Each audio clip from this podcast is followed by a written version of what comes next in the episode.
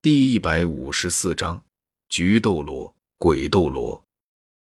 可惜的是，独孤博一生完毒，却单单对自己身上的毒素反噬无可奈何。受自身毒素影响，独孤博每到阴天下雨的时候，两肋处会出现麻痒感，而且会逐渐增强，持续一个时辰以上。午时和子时各发作一次。每当深夜。大约三更天左右的时候，独孤博的头顶和脚心都会出现针扎般的刺痛，全身痉挛，至少半个时辰。不过天无绝人之路，碧鳞蛇毒并非无解，而三大药物聚宝盆正是可以克制其反噬的解药之一。而世间三大药物聚宝盆之一的冰火两仪眼正位于独孤博的别院。其内生长着无数仙草。事实上，独孤博之所以能在碧鳞蛇毒的强烈反噬下活下来，还能修炼到封号斗罗的境界，与冰火两仪眼有着密不可分的关系。只不过，在冰火两仪眼外圈一定范围内，都有独孤博设置的毒阵守护，没有七十级以上的魂力，只要一脚踏入其中，也是必死无疑。哪怕是万年以上级别的魂兽，也不敢越雷池一步。也正是因为顾虑到这一点，千寻疾才没有孤身一个人前往，而是打算带上武魂殿的几名封号斗罗一起前去。至于为什么带的人是菊斗罗和鬼斗罗，原因很简单：一来菊斗罗和独孤博士老对头了，对其十分了解。以前两人对打，每次越关都能把独孤博打得灰头土脸、狼狈不堪。要不是凭借着一身剧毒，独孤博早就被月关杀死了。二来，菊斗罗对花异常喜爱，对仙品花草的了解甚至超过研究药物多年的独孤博。千寻疾对于那些仙品药草可是很眼热的，他可不希望因为自己眼拙的缘故。措施，或者是不小心毁掉了那些宝物。当然了，武魂殿家大业大，肯定是有那方面的资料。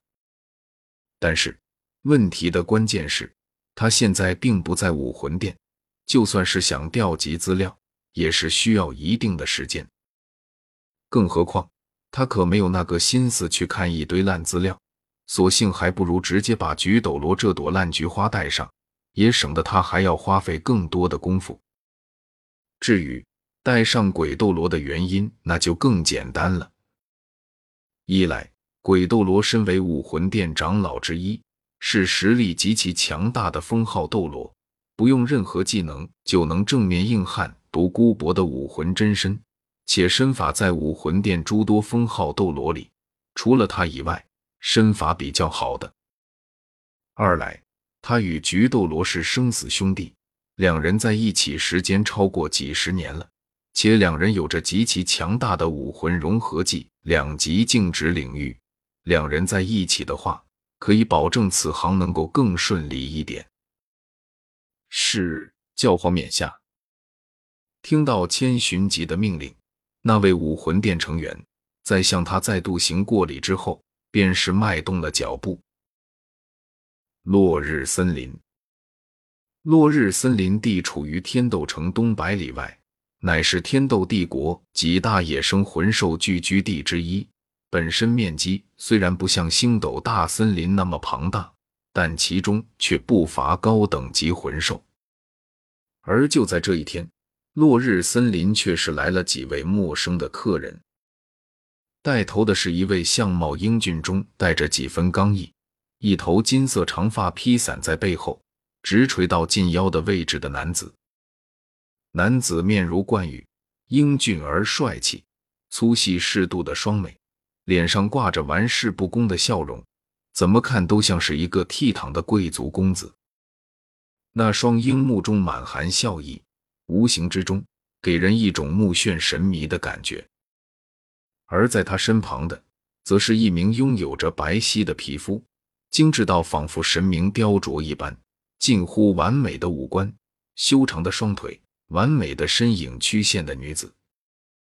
女子极其美丽，尤其是身上流露出的那种无形地高贵神圣，更是令人忍不住会生出顶礼膜拜的情绪。这一切的一切，令他看上去是那样的与众不同。而这两人正是千寻疾和比比东。在千寻疾和比比东身后，还跟着两个人。两人都是大红色的礼服，和红衣主教那种通体红色的礼服不同，在他们身上的红色礼服上镶满了金银纹路，尤其是胸前那颗闪耀着金光、足有婴儿拳头大小的宝石，更是充满了华贵气息。对于普通人来说，或许这礼服只是象征着贵气；可对于魂师来说，那却是最大的荣耀。因为这红色礼服只有封号斗罗才有穿戴的资格。显然，这两个人正是这样的身份。这两人中，左侧的一个全身都浮现着一层虚幻的神采，虽然穿着同样的衣服，但他的相貌却谁也看不清楚。至于另一个，看上去皮肤如同婴儿一般细嫩、妖艳的相貌，给人一种特殊的感觉。如果不是脖子上的喉结，谁也不会认为他竟然是个男人。而这两人正是武魂殿的鬼斗罗鬼魅和菊斗罗月关。看着鬼斗罗和菊斗罗，千寻疾淡淡的说道：“鬼魅，你去把独孤博引过来。至于月关。”独孤博是你的老对头了，你在暗中负责协助鬼魅。千寻疾这一次前来，就是为了把独孤博手中的冰火两仪眼据为己有，并且收集那些仙品草药的。毕竟，再怎么说，冰火两仪眼也是三大聚宝盆之一，里面蕴含了源源不断的财富。